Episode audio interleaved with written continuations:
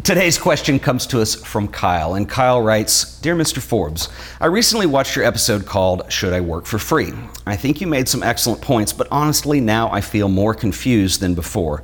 I'm just starting out, I need to be able to get some experience, and I don't know how I'm supposed to do that. I don't mind working for free now because I'm still learning, and I think it's the best way to get experience. I will start charging someday, but after hearing your advice, I'm not so sure I know where to start now. Can you help? Thanks and love the show. Kyle.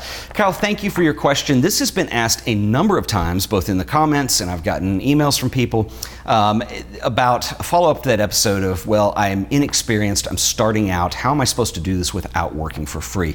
Well, I still stand behind everything I said in that episode. Um, you should never work for free. And I know that's my opinion, but, and I'm glad you asked about this, but I really stand behind it. And let me tell you why. When you start doing jobs for free, you develop a reputation as the person who works for free. And when people don't have a budget, you're the guy they call because they know you'll do great work for free because you put a lot into it. When they have a budget, they'll think, oh, we're going to go over the top and we need to get somebody else who really shoots well, and they'll pay for somebody else. They won't give you that money. That's just how it works. And it's very unfortunate, and I know that goes against the grains of what you might think may be the obvious, but it is fact. That is going to happen. Uh, you're going to do a lot of work. Your work is valuable, it's worth something. Your cameras cost money, your experience and your education and your knowledge cost money and or time, and that is all stuff that you should be billing for. Now, I think there's kind of a second thing here that you're getting at, and you're asking how you're supposed to get experience. And so, what I don't want to do is not answer that. Experience is different than working for free. And I understand that breaking into the photography business, depending on what you're trying to do, and you didn't clarify that, so I'll keep it general, uh, can be very difficult. Um, most avenues of photography um, really are a tough business to get into. Uh, they're very competitive. There's other people that are shooting. You're going to be competing with people who are willing to do it for free, and it is hard to do. First thing you're going to have to do is you're going to have to get some confidence in what you're doing, and you're going to have to turn down things that don't pay. That is absolutely essential, um, and this is really important when you're working, there is a value for value type thing that is going on here. And what you can do is you can work for a value trade out. And so let me give you an example. There's a gentleman who lives in my building who is a very good friend of mine, and he's been a photographer for quite a while. He actually was a video producer uh, probably about 10 years ago, and he moved out of that and started going into photography. And very recently, he wanted to kind of change roads again, and he wanted to go into doing corporate headshots. And so one of the things that he did, we have a Facebook group for everybody who lives in our building where we keep up with one another, and he put a little posting in there, and he said, hey, I'm trying to get some experience in a portfolio together doing corporate headshots. Would any anybody like to do a trade out? If you'll come sit for me, I'll be happy to share the images with you and you can use them on social media or whatever you want to do with them afterwards. And that was actually a pretty good idea because he's not working for a, really a job kind of thing. He's trying to build a portfolio. And so he offered a value for value trade out. His images have value. And if somebody in the building said, hey, you know what? I do need some headshots that I could use and I'll go sit and we'll do the trade out. That way he gets a portfolio out of the deal and they get some images out of the deal. And that works pretty well. Now he'll still have have to go around and if he's selling corporate headshots either to somebody who brokers that or to corporations um, directly, and he's still going to have to sell that. Uh, but he does have a portfolio now of experience to do with that. If you want to go shoot events, find an event that you can take your camera to and start building that portfolio. It doesn't matter whether you're being paid or you're there. And in fact, it's probably more free to be there without a client because then you can shoot the kind of shots you want to take.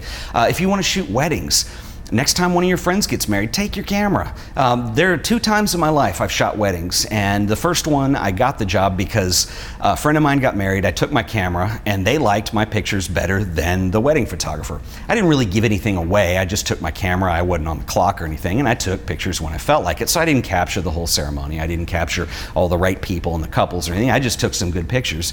They really loved them. I gave them the JPEGs when they were done. Um, I didn't give my source files or anything, and I didn't do any printing, but I turned over what they wanted.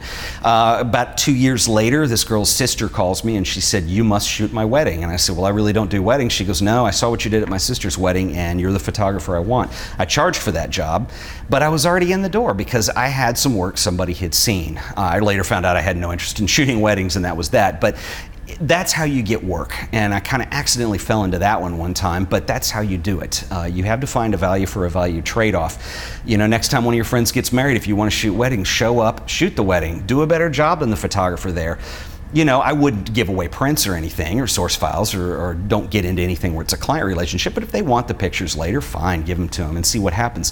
Because what you need to understand is when you start getting into business, how you market yourself. There are a bunch of ways you can do this, but the most valuable way you can market yourself possible is word of mouth.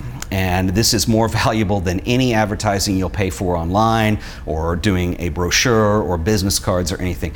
Word of mouth is the best because what'll happen is somebody says, Hey, this guy was really good. Uh, he's the guy I recommend, and that's the guy they're willing to pay for. That also works the opposite. You don't want them to say, Hey, I know a guy who shot for me for free. He'll probably do it.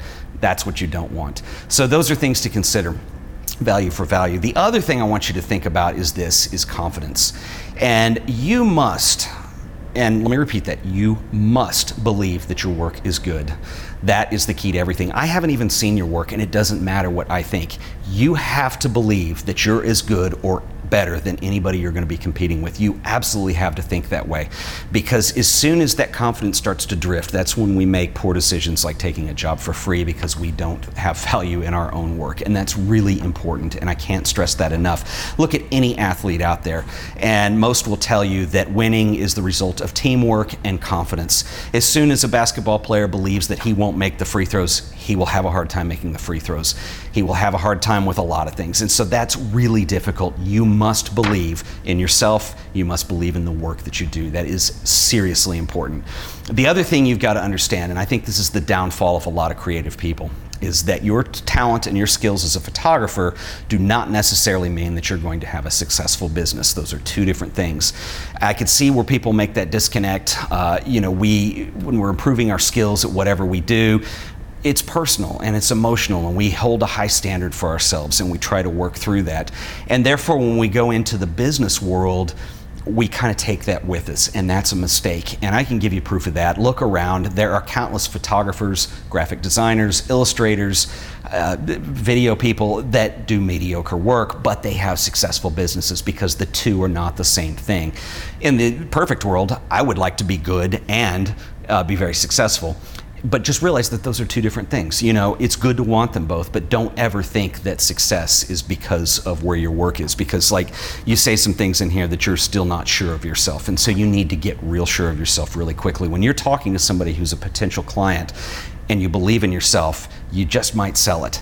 If you come in and you're like, well, I'm just starting out and I'm a beginner, and you pull all that, that's when people don't see a value in it. So, belief in yourself, confidence, value for value. These are things you need to understand, and you need to be creative about this. I said in the beginning, this is a tough business. It's very competitive, and that's why you got to put all that extra into it. But those are things that will help guide you as you go along. If you guys enjoyed this episode, please remember to like it and share it with your friends. And as always, subscribe to The Art of Photography for all the latest and greatest videos delivered directly to your inbox. Anyway, that's about all I got for today. Once again, folks, it's been another episode of The Art of Photography. I'll see you guys in the next video. Later.